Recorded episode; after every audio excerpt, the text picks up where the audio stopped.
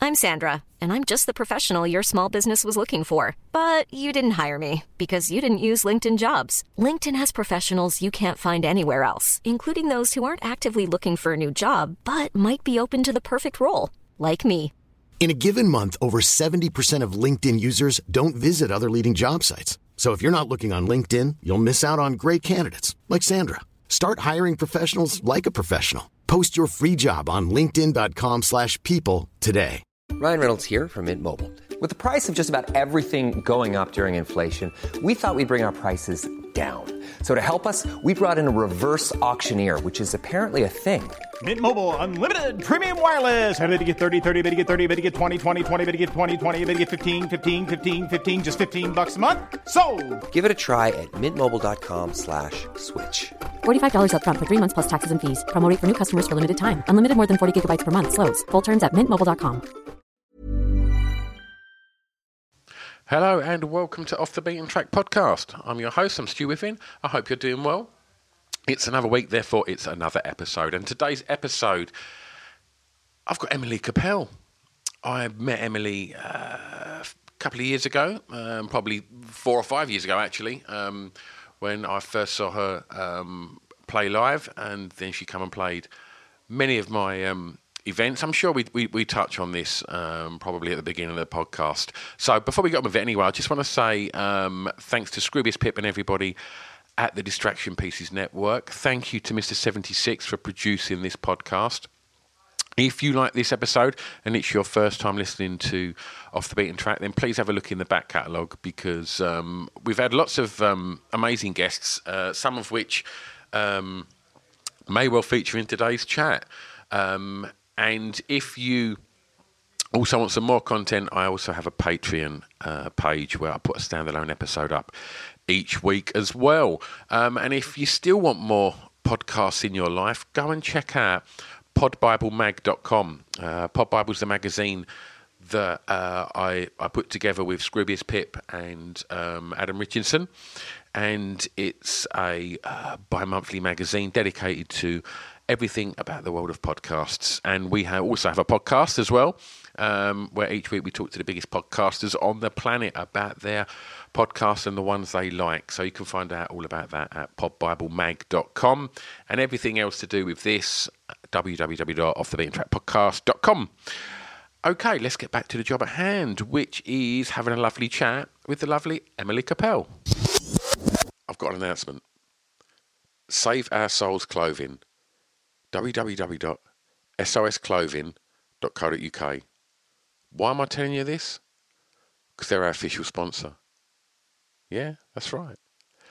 Go and check them out because their clothing is off the scale. You're going to love it. So they've decided they want to be our sponsor, which is amazing. And what I have to do is I have to tell you about why they're amazing. So here's a little bit of blurb. So they've only been going a year, and they're based in Southend on Sea, just up the road from me. They put the company together based on a, a love of tattoos and alternative music, and they've worked with some of the greatest artists around the world to produce these items of clothing that are as unique as you lot. All the designs are printed using biodegradable, sustainable, and water based inks. In addition to that, they only print on garments made by members of Fairwear Foundation. I mean, come on, great clothing and a conscience. Since going live in April last year, they've seen their audience grow massively and are now selling orders all across the world. And they were recognised by Cosmopolitan magazine as one of the best sustainable clothing brands alongside names such as Stella McCartney. I mean, that's quite a first year, right? So go and check them out because they've put a lot of love into supporting this podcast and I couldn't be happier. What else they've done is they've given you 15% off. So if you head over to www.sosclothing.co.uk, do a bit of shopping, see what you like, throw it in the basket, and then on the way out, put in the discount code BEAT15, B E A T 1 5, and that'll save you 15% off. Amazing, right? www.sosclothing.co.uk official sponsors of Off the Beaten Track podcast. Let's get back to that podcast.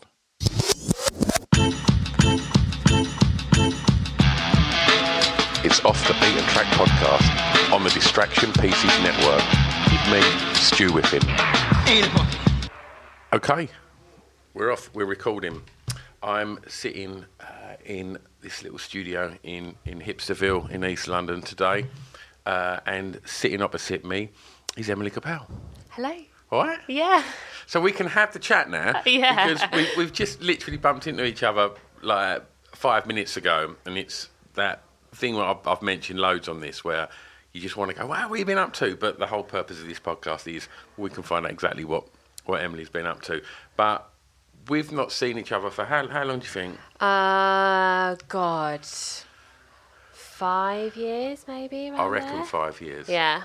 So Really. I I first saw you when you came and uh, well, I first met you when you came and played at a club night I was doing f- probably like five or six years ago. Yeah. Um, did you play the Queen of Hoxton first? I did the Queen of Ho- No, I did Proud Galleon Young first. Proud, yeah. So that was part of the, the Matt Horn session. And that's not night. even there anymore. They don't Proud? have. No, they it's don't gone, have, hasn't Yeah, it? that's how long ago that was. Yeah. I'm not sure if anyone actually misses it that much. It was an odd one. Hmm. You sort of people went walked through that venue, so Yeah. you had to try and keep in the room. Yeah. Like, it was a cut through. Yeah, I, I, I don't miss working there. It's a strange, strange place. I, uh, yeah, an interesting gentleman. Um, okay, uh, Emily, track one. Yeah. Oh, The song with the greatest ever intro. Such a hard question. Is it? Yes, it's such a hard question. That Our, changed. our listeners are aware that it could change every day It, anyway. it has changed every day. It was can have so some honourable hard. mentions. Mm-hmm. So I picked Johnny Cash, Walk the Line, and then as soon as I said it, I was like, "Oh, Ring of Fire is such a great one, though." okay, sticking with cash then. Sticking with, well, yeah, it's really hard. That I'm not like into guitar licks. I'm not a very guitar-y guitarist. Mm-hmm. Um, so yeah, I found that really hard. I'm, I'm more like a lyrical person. I like lyrics better. So phew, that was tricky. "Be My Baby" by the Ronettes was up there as well. that's mine. Is it? Yeah. Such a good one. Yeah. That. Um, my, my, my, my wife come down the aisle to that. really. Yeah, that's uh, that's the greatest song ever made. It's a really fact. Good, I saw her at Christmas. Um, Ronnie? At, yeah, at the Shepherd's Bush Empire. She was brilliant. saw it at Jazz Cafe probably about three years ago doing the Christmas. Yeah, thing. yeah, yeah. So good. Just the best. Yeah, Just the best. definitely. So yeah, uh, intro was was a tricky one, but I went with Johnny Cash. I love Johnny Cash. Mm-hmm. I love him so much. Um, I remember f- like first hearing Johnny Cash and being like, "What is that?" And uh, it's just so simple.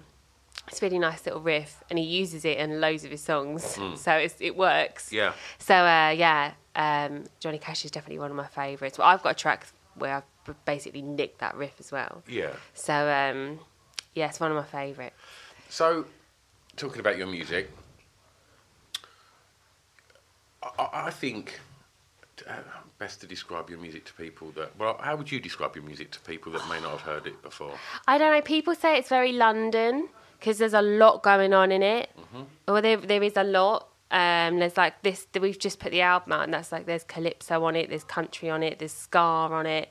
There's loads of stuff going on. So people say London, and that's a massive cop out. But um, yeah, I don't, I don't know. I don't know how I would. Sort Well, of. How much emphasis and importance do you put on intros when you're making them? Uh, yeah, a lot. You got to you got to keep 'em in. You got to suck 'em in. It's important. Uh, but I don't because I think because I'm not a very confident guitarist, I'd always start it lyrically. So I like to start my sets a cappella, or I like to start songs a cappella and get 'em in that way. Um, That's interesting. yeah. So um so therefore that's why I sort of I don't know, I'm worried about like there's so many people like, oh, this is a sick guitar lick or whatever, or like my my people my uh, drama in my band was like, just pick anything by Chuck Berry, like because his guitars. But I don't know, I just um I, I'm with a different. I'm not as as uh, as guitar-y like that. I guess. I don't like riffs. Do you not? Yeah, same. Like, start me up. The Rolling Stones is a great one. Yeah. But it just is like I prefer it if he come on and was like said something really cool. Yeah. I struggle with kind of guitar like when people just sort of talk about them kind of riffs and I instantly just think of like sweaty rockers. Totally. It's a bit self indulgent as Yeah, well. it is. Um, yeah. So yeah, I know what you mean. I, Yeah. I'm not really. I've had so many rows with my mates because I don't like Led Zeppelin. Oh, same. Do And you know who I don't like? Go Which on. is I don't really like the Beatles. I mean, that that's weird.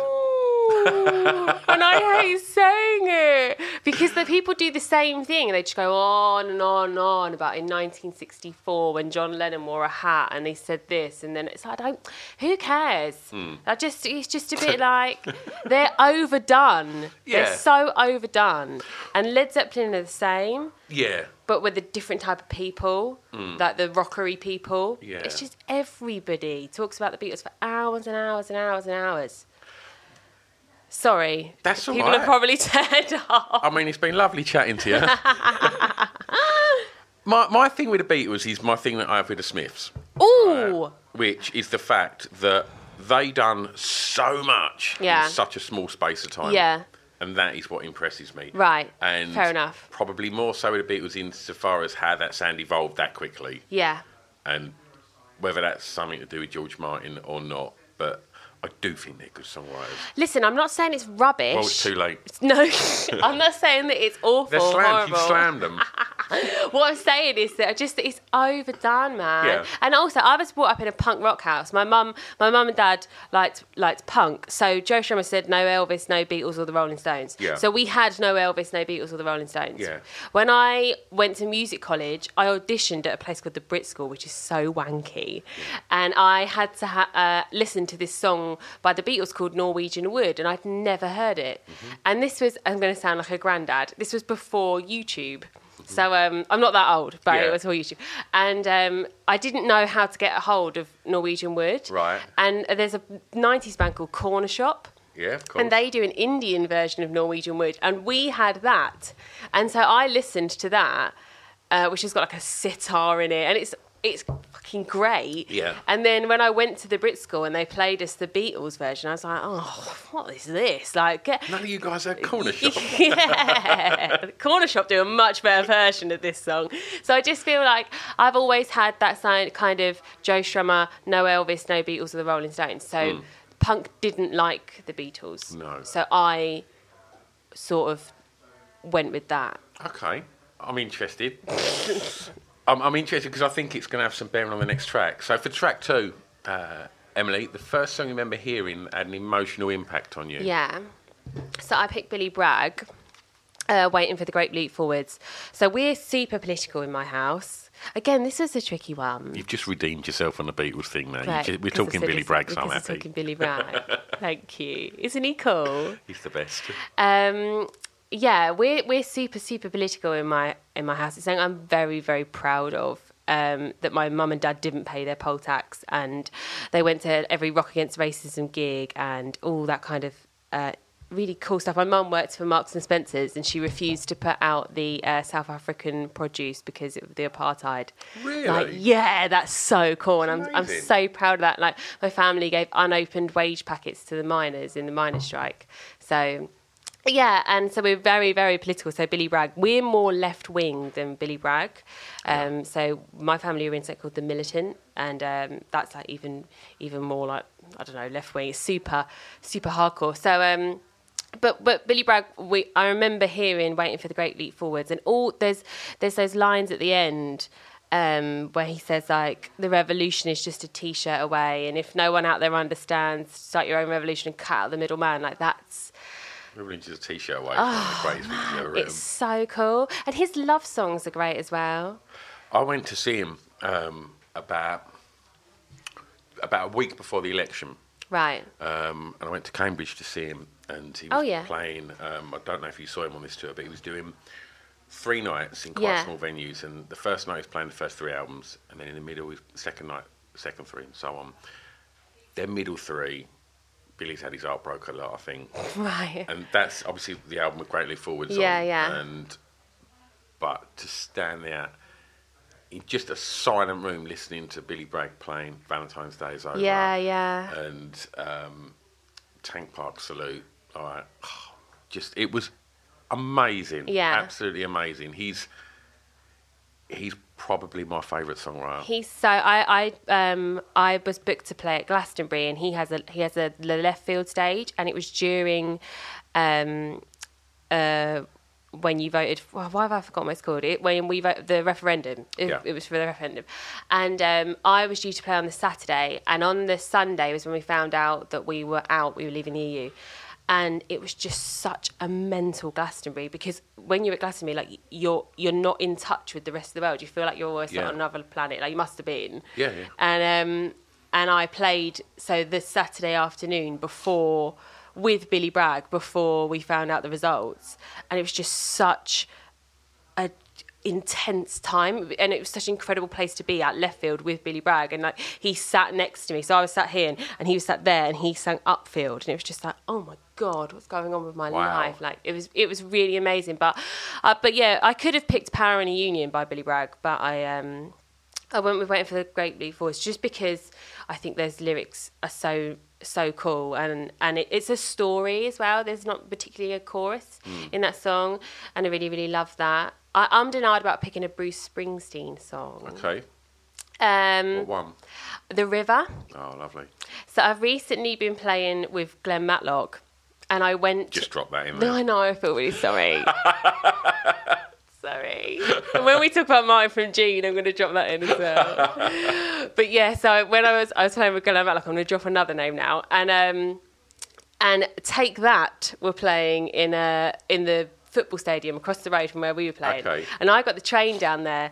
And so I, I played, and they were like, was this? In Norwich, Right. Sorry, Norwich, and um, and they were like, "Don't uh, don't feel like you have to stay because if you're going to get the train back to London, you're going to get on the train with like a million middle-aged Take That fans, which Yeah. is totally fine. Yeah. But um, if you want to go, go. Yeah. So I was like, all right. So I might not stay. So I, and I, I played. I did like, uh, the whole tour with Glenn or whatever.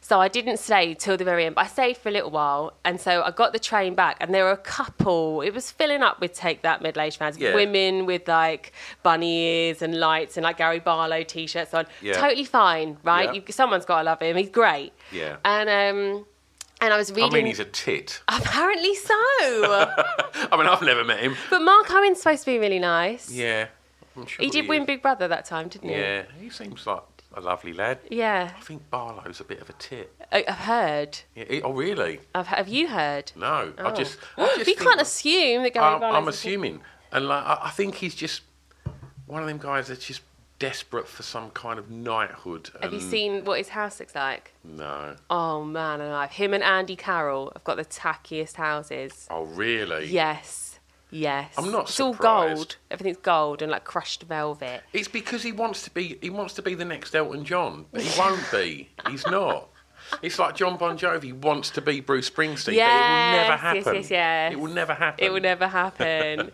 but so I was I was on the train and it was there was a, quite a lot of Take That fans there, and I was reading the Bruce Springsteen book, and he, he he was writing about when he wrote the song The River, and I didn't know it, and so I um, put my headphones on and I listened to The River, and it was like fucking hell. The bit about when he gets his for his nineteenth birthday, he gets a union card and his wedding suit, Pl- and I literally sat there and I cried, and there were loads of these middle-aged women like talking, singing the, like um, "Relight My Fire," Yeah. and I'm sat there like uh, welling up about this incredible song. Take comfort in knowing about 15 minutes earlier they were crying a million love songs. Oh, Wow, that- exactly. Yeah, I should have just said that. Oh, I'm, I'm listening to, to everything changes. so yeah, but I was, I was going to pick that, but I went with I went with Billy Bragg. But I thought I should Wonderful tell you that choice. story anyway. So, when I say an emotional response, what was your emotional response to hearing Great Leap Forward? And Get- how old would you have been then? Um, I would have oh, really young, really really young, probably like seven or eight around that time, but at primary school, just get out and change the world. I mean, that's that's some intense music for an, an eight year I old. guess so. But I, like I, I was going to. but My, my family would sing Power in the Union with their fists in the air. Yeah. We go on strikes all the time. Me and my brother were born with a whistle in our mouth and a placard. Yeah. Out, you know, my my. my it, it, it was something that we that we did. So it was quite. It was only when I got older that I was like, "What? You don't know who Arthur Well, it's Scargill what is?" you know, isn't it? It's yeah, like, yeah, of course. So it was, uh, and and yeah, yeah, I guess that we. We, but as I said, Billy Bragg had, eh, had lovely love songs, so we would listen to that. It wasn't like we sat round and watched, you know, Animal Farm all afternoon. Yeah. We we did normal things, but like it was, yeah, it was the emotion of I've got we got to get out and and do something, you know, and and change, and help people and change things and make things better. It's always been that kind of thing. That's incredible. So yeah, it wasn't like an emotion like sad or anything like that. It's it's the drive. Yeah.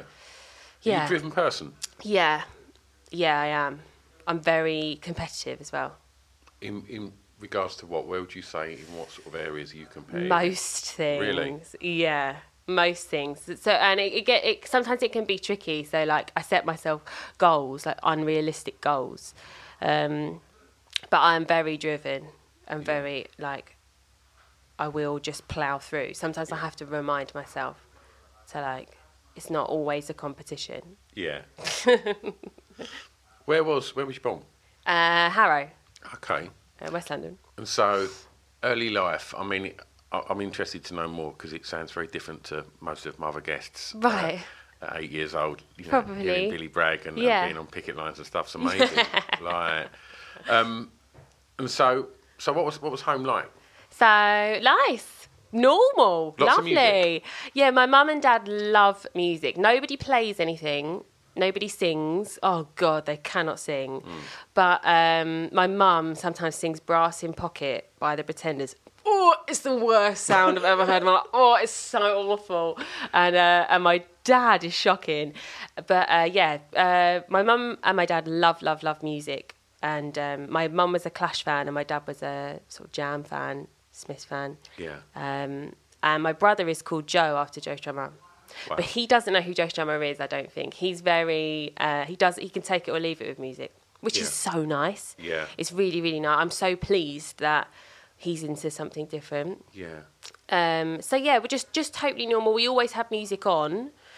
Um, I was very, very into Frank Sinatra and that kind of stuff when I was What drew really you to little. that? I got the flu and I um, laid on the sofa all weekend with my grandma and my mum, and we watched High Society and uh, Meet Me in St. Louis and um, Young at Heart and all those sort of films. Yeah. And that was it. I wanted to be like an MGM musical star. So, like, Yeah. so I wanted to go out in like big coats, and I remember wanting to go out in my dressing gown because I didn't have a big fluffy coat. And my Yeah. mum was like, "People are going to think you're ill if Yeah. you walk out in a dressing gown like Kirk Bain." Girl from the punk house is wearing a dressing gown down the road. and I would, I found them the other day. I, wri- I would write songs about like toddling into town and all this Yeah. Frank Sinatra rubbish, and um, I really, really loved that. And I would just sing all the time. Um, and it wasn't until I was I was ten when Joe Strummer died, and it, I hate to have that one of those eureka moments, but it re- I I vividly remember. they do happen. Yeah, I, I totally remember when Joe Strummer died and what happened. And my mum, like, so Joe Strummer died just before Christmas. And I knew who he was. I knew Joseph, my brother Joseph was called Joe after Joe Strummer. And um, I knew that they were into punk or whatever. Uh, but I didn't know, and I knew they had a film with- that somebody was sick in it because my mum and dad were watching the film and somebody was sick, and I was like, "Oh, I can't watch this." I'm on. But and then we were going out uh, to get some more Christmas presents or something. And me and my brother were in the front garden playing the classic dead arm game. Classic game of dead Yep. arm, As particularly in winter. It's very good to be playing dead arm. I Is think. it? Yeah, because it really hurts. Right. That's when if it's gonna if you're gonna take it into like the Olympics or something, Yeah. they should do it Yeah. in winter in a cap sleeve shirt. So that we were in the front garden doing that, and uh, the phone rang, and my mum was just about to shut the door, and she did that thing where she's like, "Oh, shall I answer the phone? Shall I shut the door? Whatever." And she went back in the house and she shut the door and she left me and my brother in the front garden. And when she opened the door, she was crying and the man on the radio was crying, a, a guy called Robert Elms, he was crying, and we didn't go out and we stayed in and watched things about Joe Strummer dying and the Clash. And, and that Christmas, we had the Clash on all the time, and then my dad would start playing the Jam and the Smiths and the House Martins and and the Big Audio Dynamite and all that kind of stuff. And like um, they've got uh, videos of they made recordings of the tube, like you know that Yeah, program. Of course. So they I- might- I'm really old. I remember all of that. but so they would like press record on like certain uh, so they made their own like c- video thing of um Yeah. of the tube and so i would watch that and like Wow. so that was sort of a- a massive that's when i bought a guitar Yeah. that's when loads of stuff sort of changed Okay. I mean, I, I want to pick up. We're, we're going to continue uh, with, with the, the theme and what we're talking about for the track theme. Just quickly, how was, what was your parents' reaction when you said to them that you was going to go and play with Glenn Matlock from the Sex Pistols? don't know i don't think they really cared Really? well they might have done yeah they must have cared uh I mean, that's that's punk. You know, that's that's that's an iconic yeah you know musician in, from from you know. Oh, the, he's so lovely as well, and Is he's a he? QPR fan, which makes it even nicer. Yeah. he's uh, yeah, he's um, yeah, they're they're cool, man. They like everything I do, but they um, yeah, they're uh, they're yeah, Glenn Matlock's Glenn Matlock. But I've done lots of uh, like uh, I don't know, everybody that I play with, they're excited. yeah. Oh, that's yeah. great. Yeah, it's cool. Track three, then. Let's keep it uh, with what we've been talking about. The song that reminds you of your time at school. So I picked the Clash. Yeah. Uh, what did I pick by the Clash? Tommy Gunn. Tommy Gun, which was uh, also going to be a intro. What an intro! Um, T-shirt. Because I was so intense at school into Joe Strummer and The Clash. No one else would have been into the clash at your school at that point, would Nobody they? else, I mean, how no. old are you, Emily? Do you I'm want me asking? 27. Yeah, I mean, So I should have picked, I don't even know, something by Usher, yeah, uh, something like that. yeah. But I, I just wasn't into that at all. So, well, how how was school? All right, it wasn't my favourite time. Yeah, I sort of didn't really fit in. It's very difficult to fit in in 2003 when you're quoting Joe Strummer things and Yeah. everybody's like, "What the hell are you talking about?" Yeah. Um, I, but like so funny. So I said to you earlier, I, was- I listened to your Martin Rossiter podcast, Yeah. and he says about going to school and buying all the copies of so that, uh, that track by the Redskins and handing them out. Literally, when he when he said that, I was like, oh my god, I did that. I remember taking Spanish Bombs, a track by the Clash, into school and being like, and what does Joe Strummer say in Spanish? Like, tell me what he says, and then trying to say it, and they'd be like, what's this person saying? Like, why is that? It was it was. I remember trying to stand like Joe Strummer. I would I would I would just quote things that made no sense. It got stupid. It if got they intense. made no sense to you, 100%. what the fuck did it mean to anyone Exactly. else at school that was listening to Exactly. Usher? There's a, yeah, yeah. There's a bit in Rude Boy in the Clash film where he sits with Ray Gage and he talks about in Russia they drive round in the black cars. Yeah. I have no idea. I don't even know what he means now. But I would be like, yeah, because in Russia they drive round in the black cars. What? What are you saying? So yeah, I did. But I would come home and I would watch Rude Boy and I would watch West Way to the World and I would. It was. It got heavy Yeah. it got silly. Um, so uh, so thank God McFly came along I made everything all right. and made everything all right. Hello, I've interrupted the podcast again, haven't I? Sorry, it won't take a sec. All I want to say is the songs that we're talking about in this podcast, if we can't play them, it's just because of the regulations regarding playing licensed music and such. So if you want to hear the songs, just go over to Spotify and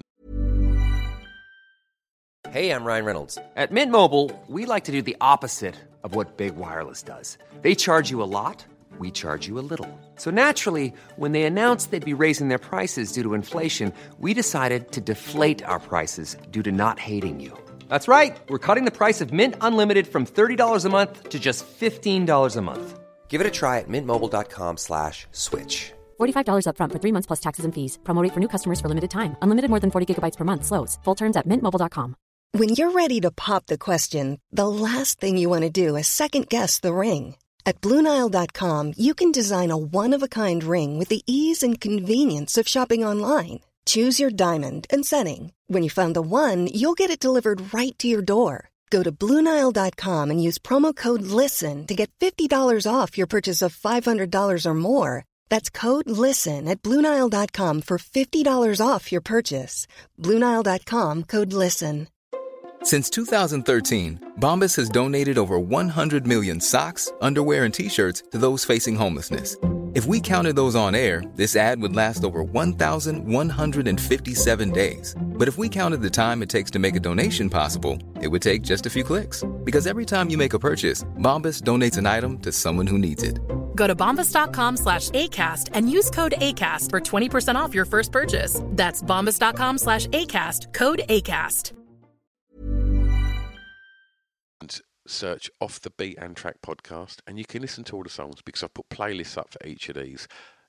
If you can't find it on there, I'll send links on all the social media accompanying each episode. So you've just got to press that one button and you can go through and you can enjoy all the songs that our guest picks.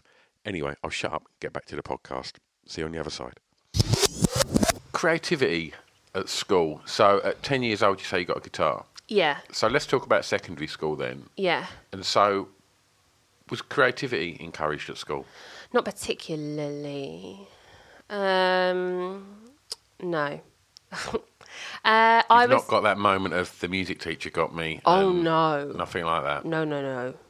Uh, I I would I was doing the open mic scene when I was thirteen, um, so I would go out locally. I'm very lucky that I live on the underground, so I could get into London Yeah. really quickly. And the open mic scene here is wicked. Mm. Like I was doing three or four nights a week Wow. when I first started year 11, I played an industry showcase on my first day. And um, yeah, but I, I, I, it wasn't as if I thought I don't need school, so I'm not going to, because I, I did need school. And I didn't, I never told anyone either. what that you was going out and gigging? No, and stuff? nobody knew. Really? No. Why is that? Um, I don't know. I don't know. Maybe because I were, were thought I would be picked on. I mean, I was picked on anyway. This Yeah. isn't like a sob story. Of course, I was fucking picked on. Yeah. I was going around quoting people I didn't know. So, uh, yeah, so there was no way. And like, there was this guy at our school. Bless him. I would called him the graffiti man. So he would. His job was to go around and clean the graffiti off the walls. And he um, would always sing at the local open mic at the bottom of my road, and I did it as well. So I would like I think can't remember what day it was, like Wednesday or something, and I would go down and do the open mic, and Graffiti Man would get up and do a couple of James Taylor numbers, and it's fine. And I remember queuing up outside history, and Graffiti Man. So he was obviously like a quite an older gentleman Yeah. uh, was cleaning some graffiti off of a, wa- off of the wall outside history, and he was like, "I'll see you next Wednesday then." For, and everybody in my class was like, "Who's that? Where are you going with graffiti man?" Nowhere. it was so mental. So um, so yeah, I didn't really tell anyone, but I was I was I did school, I did it all, uh, but I I live on the same road of my, as my school, okay. so I was like, I wanted to get off my road. Yeah. I wanted to get out of where I live, and it's really random. We're, I'm the fifth generation of Capels to live on my road. Right. Everyone has lived on my road, and my cousin lives at the bottom, and she's got kids, so they're the sixth. We all live on our fucking road. It's nuts. So um, I wanted to get out, but I did it. I, I, I know you have to do it. I got I got grades. I did it, but I as quick as I could, I, I got out. So when you was uh, very young age, going and playing these open mic gigs, what was you playing? Your own stuff, covers. Yeah, yeah, my own stuff. That's fucking incredible. Man, I couldn't really play anyone else's. Yeah. I mean, don't play that down. You know, that's like that's that's really impressive. You Oh, know. thanks. Getting on a train and going to play an open mic gigs at like that age. That's, Yeah. That's amazing. sometimes I couldn't get in because they were like, "How old are you? What are you doing?" And I'd be Yeah. like, "Can I just please play?" Yeah. I mean, you still look a I know lot I younger look than really. 27. I know, I know, I do. Sometimes we get to venues now and they're like, "Hold up," and I'm like, "No." Okay. Track four. yeah, Oh, good. We're going to get on some shit stuff now. Uh, the first song you bought from a record shop. yeah. what a tune! It's though. all been too cool so far. What a tune. so I, as I said, I Woolworths in Eastcote Mm-hmm. went and bought Shaggy. It wasn't me. Yeah. Mm. Oh man, alive! What a tune! Big tune, wasn't it? Absolutely. Yeah. I um and I, I was really into Frank Sinatra as well at that time, and it was my birthday, and so I got the High Society soundtrack. But I think I, I must have been given money for my birthday and bought the Shaggy song. So you were being. So how random is that? as that's a- that's quite a mashup. but you must have been very young then. what for Shaggy? Shaggy, No, I yeah. don't think so. I That must have been. don't think so. I think I would have been about. Why? How old were, I were you? reckon when- Shaggy would have been. Must have been mid nineties. No, like a bit later than that. Was it? When did Shaggy It Wasn't Me come out? We'll have to Google Maybe it. I'm thinking of Oh Carolina. That was his. his no, early that's 90s, wasn't it? early. Yeah, right. I'm going to Google it. Google It Wasn't Me. What a tune. What happened to the other guy? He's in it. I don't know. I don't even know his Well, name. because basically he was the, the one that made the song what it is. Shaggy wasn't just he? says it wasn't me. No, that's a great gig if you can get it. exactly. I'm, I've got to be honest. The thought of um, hearing Shaggy's recent project with Sting, What's going on? Who thought that was a good idea? Sting, and definitely Shaggy. Shaggy must have just thought, well, I'll just say a couple of random words around Sting I've singing done something. that all my life anyway. I might as well do it with that fella from the police. oh dear, right. Let's have a look. Shaggy, it wasn't me. When was that? When was that? I'm probably way wrong here. Uh, 1999. right, there you go. So I was born in 92. Yeah. So what is what? What's that? Why can't we do that from there? maths? Seven or eight. yeah. yeah, so that's all right. Yeah, it's fine. Shaggy, it wasn't me. And I remember, uh, I remember it was red, and it and it had a yellow CD in it. Yeah. Mm-hmm. It was a CD, obviously. Um, yeah. Oh, what a tune. and High Society, that CD as well. that was a CD. So High Society, and it had Pal Joey on it as well. Lovely. Yeah. What else was you spending your money on at that time? Gono, Oh, sweets at the cricket club. The cricket club. Yeah, that makes me sound really posh, doesn't it? Oh, someone's, someone's got posh punk parents. I used to play. I used to play cricket for Middlesex. really? Listen, it wasn't that hard because there weren't any other girls. So in Right. the girls' team, there was like six girls, so you Yeah. automatically got in the team. Right. Um, purely because uh, I don't really know. My brother did it, and so I wanted to do it. Yeah. And there was a tuck shop, so I would spend money there. I don't know what else do you spend money on when you're eight. I don't know. Normally, I'm, I, I kind of throw that question at people when we talk about sort of secondary school. and- Right. And, them so what was I teenage spending years. money on when I was at secondary school? I don't know. I don't drink. Okay. Why's that? I don't because I'm rubbish at it. Great answer. I'm really, really bad at Yeah. it. Um, uh, I just instantly cry. You know, Oh, like wow. when you wake up and you go, "Oh, the next morning, oh God, what have I done?" Yeah. It was just like, "Oh God, what have I done with that, that, that, that, that, and that?" Like, they, I would just, I've ruined. So you mentioned earlier that you, you're very driven. Are you, are you quite a, a control freak? Mm. Yeah, probably. That's probably a number, a big old reason why. Um, yeah, I just don't. I never really did the drinking or the drugging. Never. Nothing wrong with that. No, well, I'm a bit like James Milner. I'm a bit boring like that. I think it's because I'm, I'm um, poor James Milner. I think it's because I am so driven, maybe. Yeah. And also, why? It's just not. I don't. I don't like the taste either. I never. I've got this this this kind of thing. It's, it's quite strange because I've always felt like I'm quite driven and quite controlling. Yeah. And as a club promoter and things like that, I'm well, I've got no place in clubs now. I'm 46, but you know, I never was one of them people that would just completely give themselves up to the dance floor, completely like that whole thing of dance like no one's watching thing. Yeah. And and I'd watch my mates because I've never really sort of done drugs Right. and I'd watched some of my friends in the 90s that would, and they were having the best time. And I just think to myself, did I miss something? I don't know. But now a lot of them will say to me, God, I wish I'd never have done that because Really? I could have been doing something more, I don't know, working on something w- with a bit more substance maybe. But yeah, I don't know. Uh, do you ever look at that and just think, Uh, y- well, yeah, like so I, I, I remember um, finding all up. I like to find out about different subcultures, and I remember trying to find out about acid house and house, and listening to Voodoo Ray, and being like, "Wh- I, I think I'm getting this wrong because I'm sat like in my room trying to listen, trying to find out what's good about Voodoo Ray, I should really be like, you know, at the hacienda on E, and then maybe I'd get it. So I do like on the, I, I I miss out on things like that, but I would ruin it. I'm too dramatic. I would think I'm like Jim Morrison.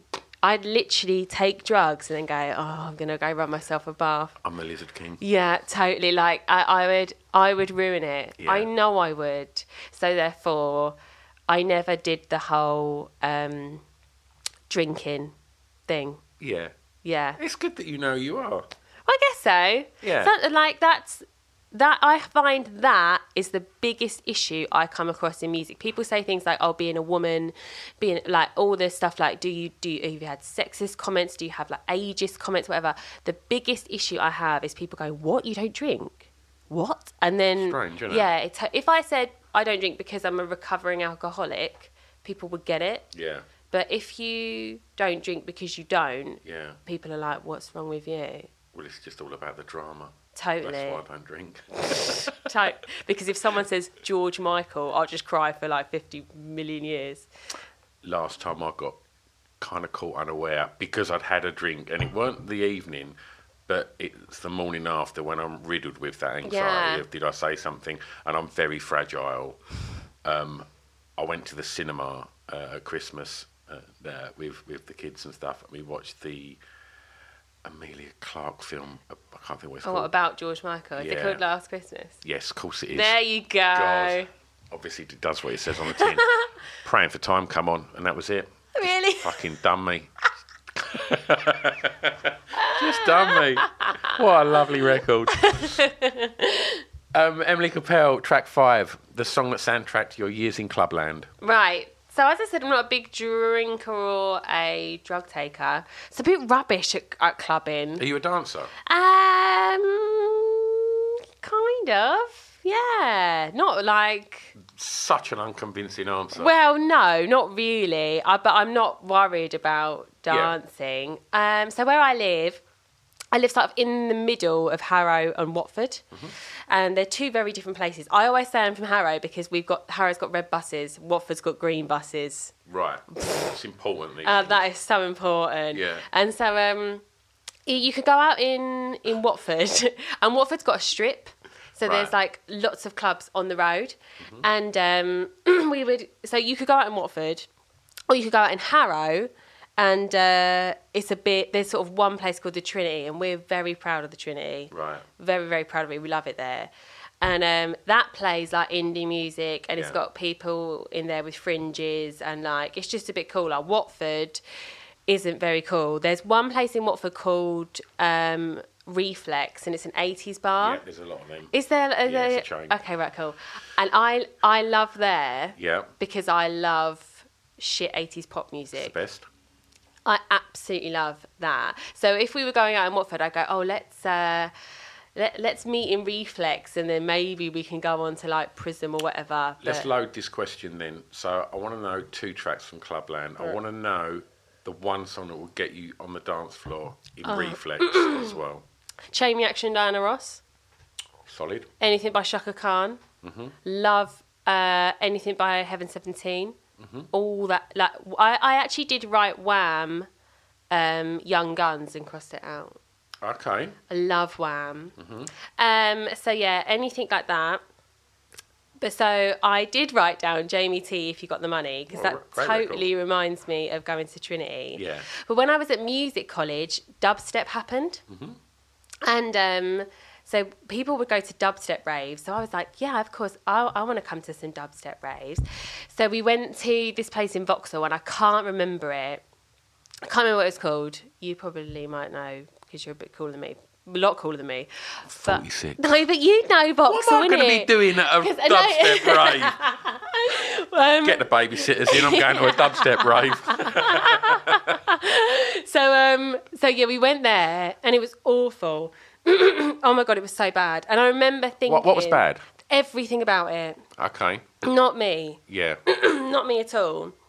I remember thinking there must be another room where they're playing the Happy Mondays or New Order. Like there must be another room Yeah. because in my head that was dance music. Dubstep is just noise, and everyone used to take this drug drug called meow meow. That's right. What was it called? What was it? It was plant food, wasn't it? I have no idea. I'm sure it was. It uh, uh, stunk. Right. Ugh, it proper stunk. And I remember being at music college and this girl taking it and playing piano really quickly.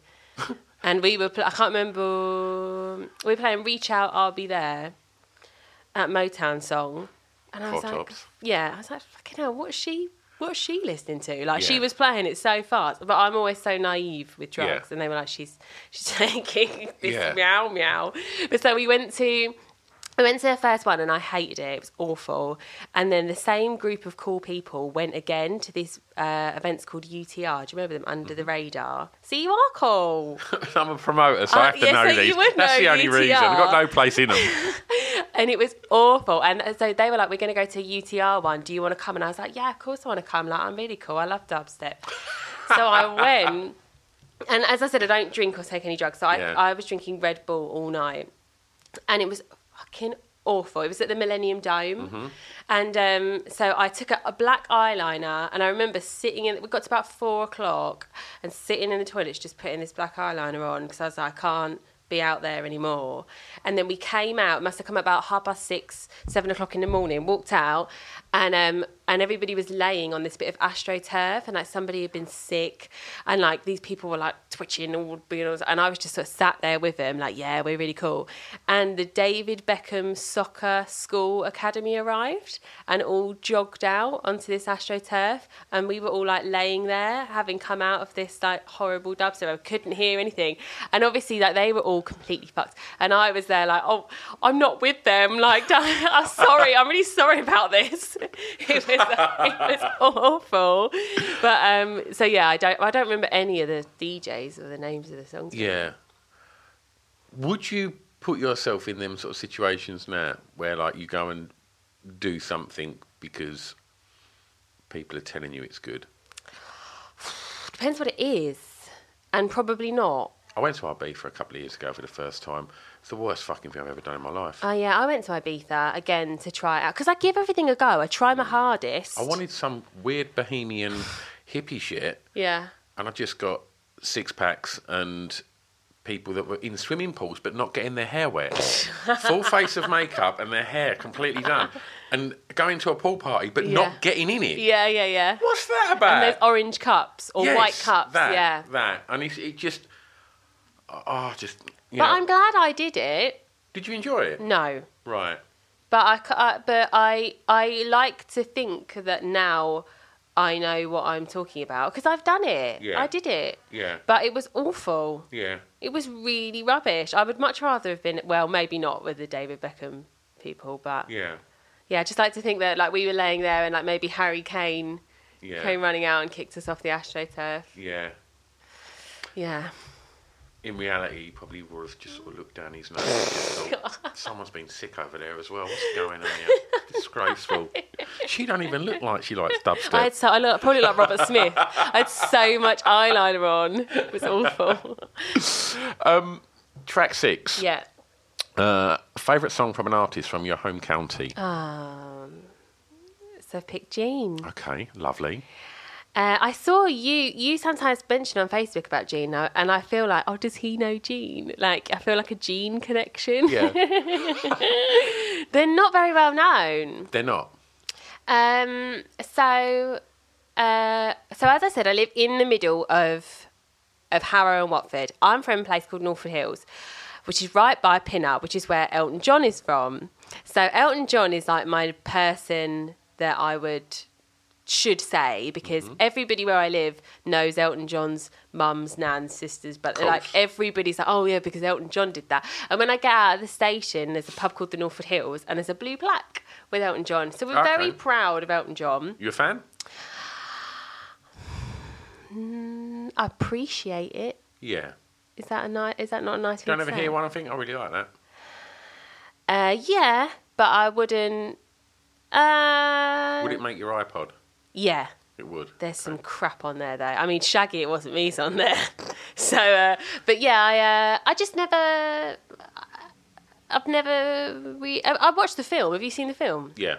It's really funny because he shows Pinefair at the beginning. So where I live, we've got Pinefair, and he shows Pinefair of like as like the end of Greece. Yeah. It's not like that. It's not like that. Like Yeah. it's such a shit fair. There's Yeah. like nothing.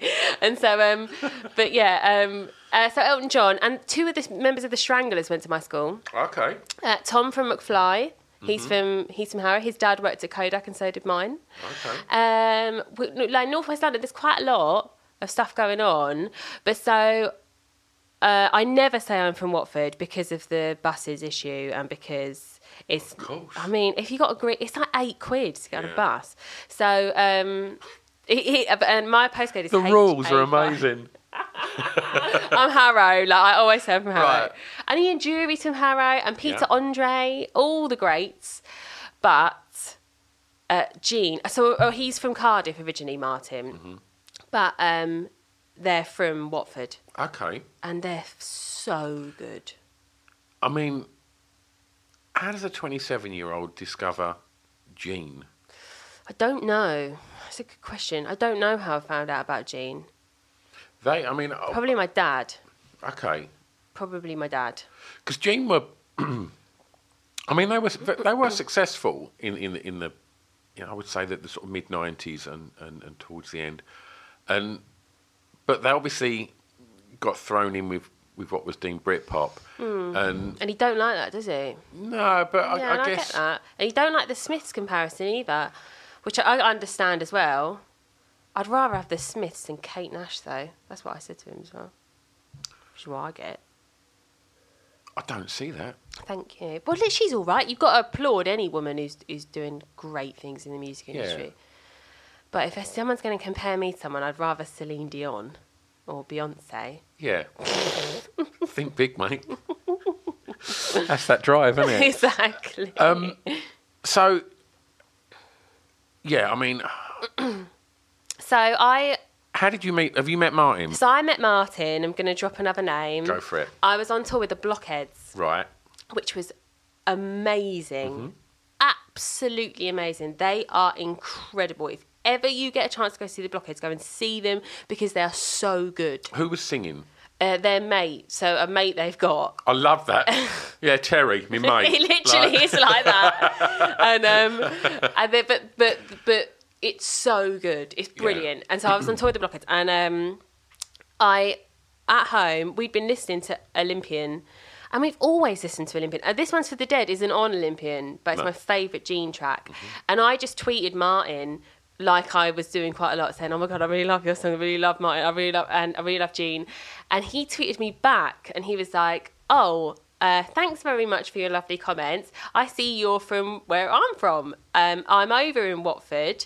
Uh, I, I, yeah, I went to school in Watford, whatever. So I was like, oh, brilliant. And he was like, oh, you're a musician. Shall I? I'd love to come to a gig. So, oh my God, Martin from Gene. Martin from Gene's going to come to a gig. I always call him Martin from Gene as well. Yeah, that's his And- full name. Yeah, that's his proper name. And like when I listen to the Matt Busted one, that's Yeah. Matt Busted. Um, so, yeah, so he was like, I'll come to the gig. And so I was like, oh my God, Martin from Gene. So, um, he didn't manage to come to the gig, but he was w- he was like sort of like send me over your stuff. So I sent over stuff, and he was like, "Oh, I've got some time. Like, let's meet up. and We'll we'll talk about it." And um, so he met me he in a pub in Northwood, which is where sort of where we live, and um, it was just fucking like, oh my god, that's Martin from Gene, and he'd only just sort of put out the solo record that he done, It which is was a Mm. few years back then. which is yeah, which is great as well. And um, yeah, it was just uh, we just spoke about how amazing Gene are, and he's he's so humble. He's not. He Yeah. doesn't think that he's in. He's, It's it's so strange because it does feel like I you know I had to be careful when I was chatting to him not to just lose my shit. yeah, so do I. I know how you feel. But you know I, I did think that there was a quality in Gene and in Martin and and his voice that was something different to a lot of the stuff that got deemed Britpop. That was a bit let's sign anything in Camden and we'll throw it out there. There's Totally. depth to Gene, and I think that's Totally. where some of the Smiths comparisons may have come from. Yeah. The fact that you know he wasn't he wasn't a. I don't know. He he had something about him, I think, and and you know I was lucky to have seen him back then, and he's. I mean, until you've seen that, there's a beautiful video.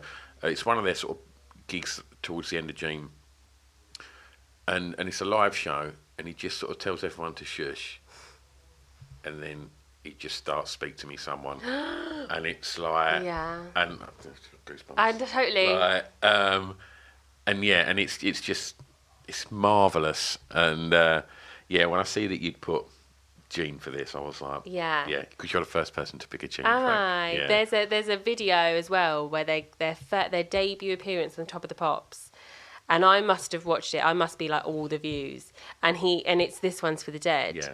and um, he doesn't lift his eyes to the camera until he sings this one's for the dead, and it's it's just so amazing. Yeah. It's so incredible. And he, so he's just sort of been a mate. I, I, I signed a couple of contracts with different people, and he's like, I'll send them over to me first. I'll Oh, have a that look calls at them. that. Yeah, and he, he does that kind of thing like, send me over some demos, send me over some stuff. He's just. He's just great. He's really great. And um, but yeah, interesting that you thought he taught me yeah, because I guess I am that age. yeah, and it, and it's just like he'd been teaching, at- or he still teaches down in Brighton, Yeah, doesn't he, at the Birmingham music does, school? yeah. Yeah. And uh, and that's where I interviewed him. I went Yeah. down there, and, and and it was quite strange. Before we sort of press record, I said that I'd been and recorded an episode with Jake from My Life Story. Yeah. And he's like, yeah, he works here, and blah blah blah from Sleeper works here. It's like a Britpop It graveyard. is, It, totally is. To- and Brighton is like that though. Yeah. They all live in Brighton. So yeah, it's uh but this one's for the dead. Like I always say, if I ever go on Desert Island Discs, that will be my track that I will keep. really? Hundred percent. Wow. It's such. It's just one. I, I just think it's one of the best songs. I love, and I can listen to it Uh, when I, I when I, I've just come back on, on tour with the big band in. Oh, I feel like a knob saying it with the selector. Um, in O- in October, and every night I would listen to to Gene before I went on. And I know it's quite a sad song, Yeah. But it just makes you just. And Olympian, that album, like I wanted to be here with you because I can only be normal with you. Oh, God. Yeah. It's brilliant. It's just brilliant. yeah. So, so oh, I- I feel like we could talk about Gene. yeah, we could. For hours. We should do a Gene podcast. We should- Are you going to the gig at I the? haven't got a ticket. I couldn't get one. I You're tried. I joking. jumped on it, and I've not got the nerves to, to ask Martin to see if he can Oh, squeeze ask me him. ask. You will never forgive in. Yeah, yourself. I know. I know. I'm gigging You're gigging. You can't go. with madness. Just throw that in there. Oh, I feel like such a knob, but it's it. I'm saying that, but I can't turn down a gig with madness. I did see you're doing that. Yeah. And I mean, are you a Madness fan? I don't know how it's happened. Yes, a massive fan. I don't know how that earth. that yeah. happened. I mean, it's fucking incredible. Thanks. and I think, well, I've, I've, it's very well documented on this podcast. that I think now, as important as the Kinks, Mm. as all of these, the Clash, these bands that are so English and just write about working class England. Yeah. I think Madness get overlooked and they shouldn't do because I I, think agree. not only that they write perfect pop songs. Absolutely pep, but also songs that are are important. I think You uh, listen- you're an embarrassment. embarrassment coming out in what 83 in imagine what the climate was like in the UK and Yeah. you write embarrassment Yeah, fucking hell yeah. what a record my favourite madness song. Is it really? This, they had a residency at the Dublin Castle, and so did I. And so I always kind of and, and when we when we used to get there for soundcheck, people used to come in like these tourists and stuff uh, and take photos of the venue because they were like madness played here. It's such a big. They're such a big deal. Yeah. your obsession with um, Strummer Mm-hmm. me and my mate would get the train up to London when we was like 13 and go to all of the places that Madness sung about and we knew R.H. Holt was the shop in Camden where they bought their Doc Martens and we'd go in there It's and have a still photo there. of us in there That's just so to have that funny. picture. So uh, we've all done it. Yeah. We've all done it. Yeah. But yeah, I'm, I'm really excited to play with them. Have you met them before? I've met Suggs um, because there's a producer called Clive Langer. I feel like such a name dropper. I keep Langer's doing a it. legend. There's a producer called Clive Langer, and, and I've worked with him. And Suggs came, and it's really, I don't know whether I should tell the story. Somebody threw a f some fish fingers at Suggs because he'd done a, um, he'd done the Captain Birdseye advert. Right. Somebody threw some fish fingers at him, and it was just the most ridiculous thing. like, and I, I really, like, it's like, how do you get heckled by some? But but what what who's bought? Who's gone out?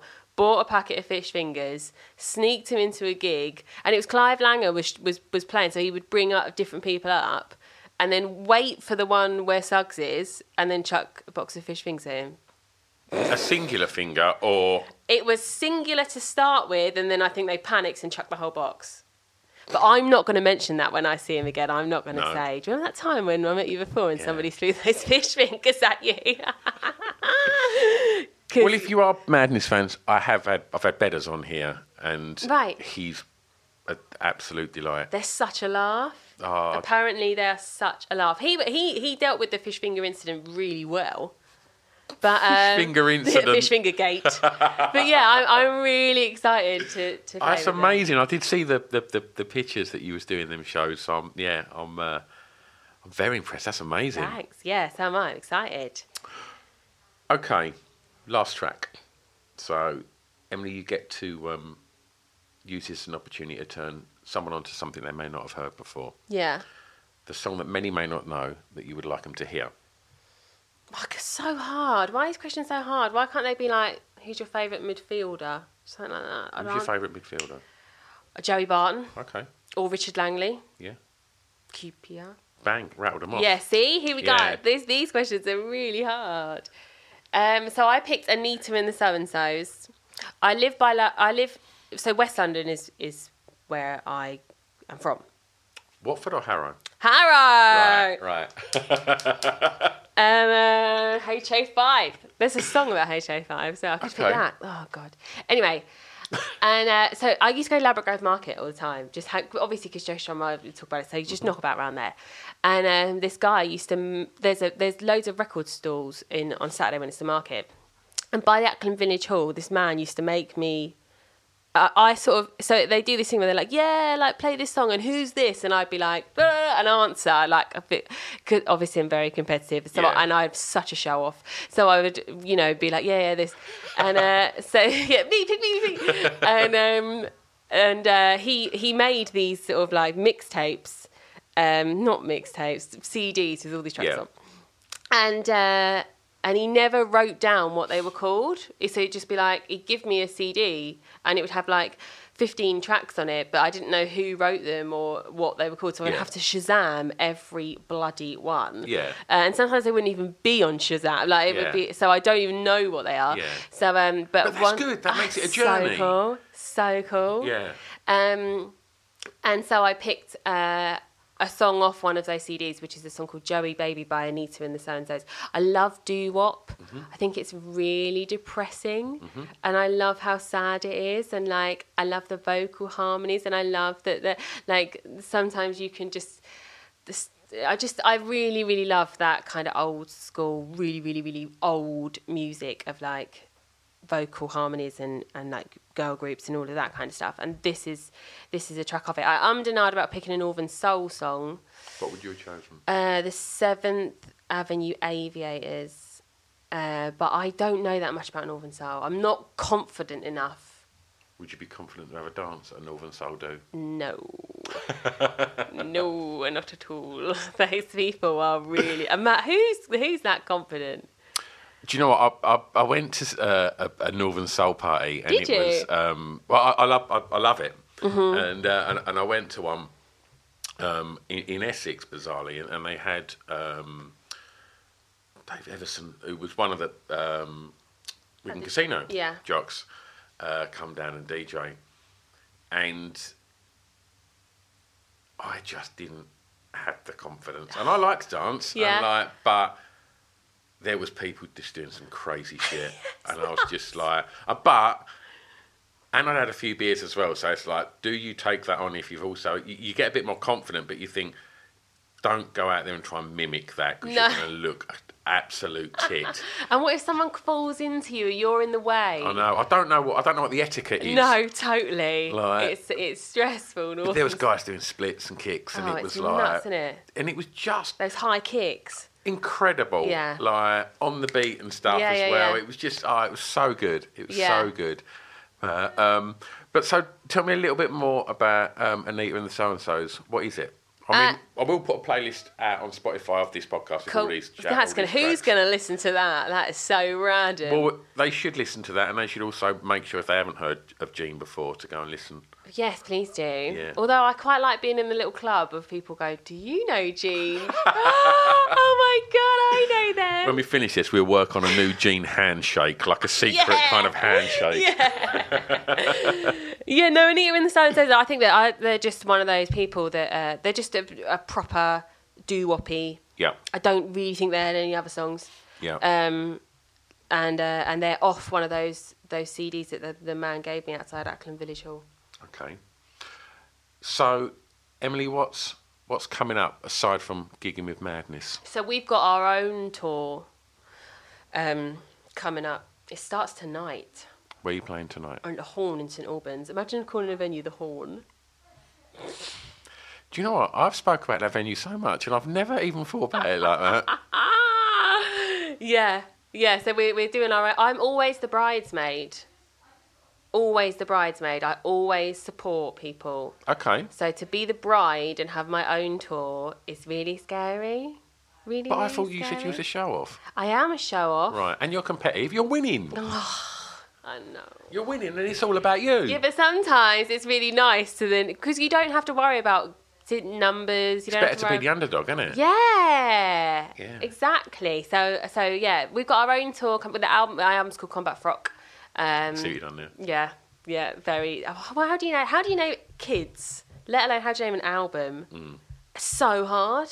How the hell do you name anything? How do you do it? Do you sort of put up loads of ideas and I did in the end. There were some proper yeah? bad ones. The like just greatest hits. I hate it when people call their album their own name.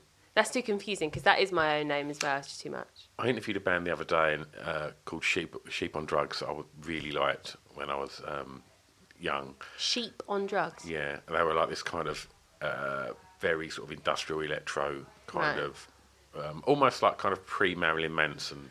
Blimey. Sheep on drugs. And they called their first album "Greatest Hits," and I just thought that's fucking ambitious. I love that. Well, they called their band Sheep on Drugs. Yeah, yeah. So- you get where I'm going with that. Uh, yeah, it's a bit all it's, over the place. It's tricky naming and who. But yeah, so then, and then we'll, we it's like festival season and we'll, we're going, obviously, going away with madness. So yeah. But thanks for having new bands like me on. Thanks for supporting new music. It's important, right? It is important. So, in regards to um, the new album, Mm-hmm. where's the best place to get that? You can get it anywhere uh, online, probably online, but the, way- they are selling it in shops, in the few shops that there are left. Okay. Mm-hmm. It is in HMV. Even though there's like five HMVs left, Yeah. it is in HMV. Have you That's- been in there and had a look? Yes. Oh, it fills my heart with joy. Um, yeah. So um, yeah, it is there. Th- th- There's there's like no record shops left. Yeah. No one will be able to go into Woolworths and buy Shaggy. It wasn't me anymore. Every single person that's answered that question generally bought their record from Woolworths. Really? Yeah. In South Africa, they still have Woolworths. Do they still have the pick a mix? Oh my god, I don't think so. That was, Was- the, the best bit. And the It was an pizza. island of just sweet delights. It Yeah. was amazing. I know, I know. There's so many things that we don't have, and that, I'm not even that old. Yeah. And there's so much stuff that I'm like, oh, we should have kept Woolworths. Yeah. I always thought that if I was ever to do a trolley dash, I'd want to do it in Woolworths. And I remember, I just thought, because at my one in Grays, there was. Oh, is that where you're from? Yeah. Where Russell Brand's from? Yeah. So do you know Russell Brand? He, well, he went to the same school. Really? Really? That's so cool. Um, But uh, the the record department was next to the Pick a Mix Island, and I remember just thinking I'd just grab a trolley and just pull all the records in, and then just like literally just fill it full of all the gaps of all the Pick a Mix. I thought about that a lot Do as a well as a lock-in kid, in yeah. Woolworths. Yeah. Such a great shout. Website Yeah, emilycapel.co.uk. wonderful, Emily. I've had a right good time. Oh, thanks. Thanks. so Thanks, much. mate. There you go, smashing that. It was a, it was a lovely catch up, and yeah, Emily's um, an absolute delight, and uh, and as she mentioned, there's lots of gigs going on, so ensure you get along. Go and check out her website to find out about festival dates and stuff as well. And thanks ever so much for listening. Thanks once more for uh, to Emily for coming and guesting, and I will see you next week. Have a lovely time. Bye bye. Oh yeah, sorry, I've butted in yet again. I just want to quickly tell you about this magazine. It's called Pod Bible. Now, Pod Bible is the new essential guide to podcasts.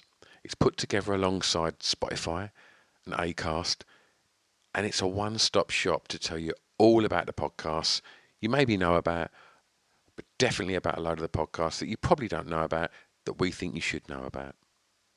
I mean, in the first edition, there's interviews with Adam Buxton, interviews with Craig Parkinson, um, there's features on Jade Adams, and there's just an abundance of information about so many exciting podcasts that are out there.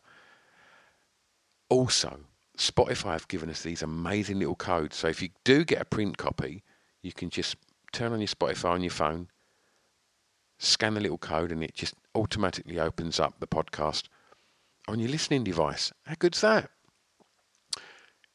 If you haven't managed to get a print copy, then just go over to www.podbiblemag.com and read it online because the digital version is all over there and it's all free. So every other month there'll be a new edition out. So go and have a look and support us on the social medias as well. Podbiblemag.com. It's off the beat and track podcast on the Distraction Pieces Network with me, Stu Whippin.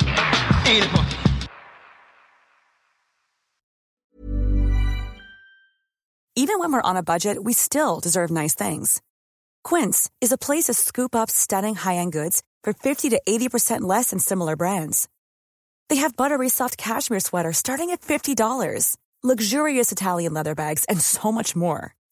Plus, Quince only works with factories that use safe, ethical, and responsible manufacturing. Get the high-end goods you'll love without the high price tag with Quince. Go to quince.com slash style for free shipping and 365-day returns. Hey, it's Paige DeSorbo from Giggly Squad. High quality fashion without the price tag. Say hello to Quince. I'm snagging high-end essentials like cozy cashmere sweaters, sleek leather jackets, fine jewelry, and so much more. With Quince being 50 to 80% less than similar brands and they partner with factories that prioritize safe ethical and responsible manufacturing i love that luxury quality within reach go to quince.com slash style to get free shipping and 365 day returns on your next order quince.com slash style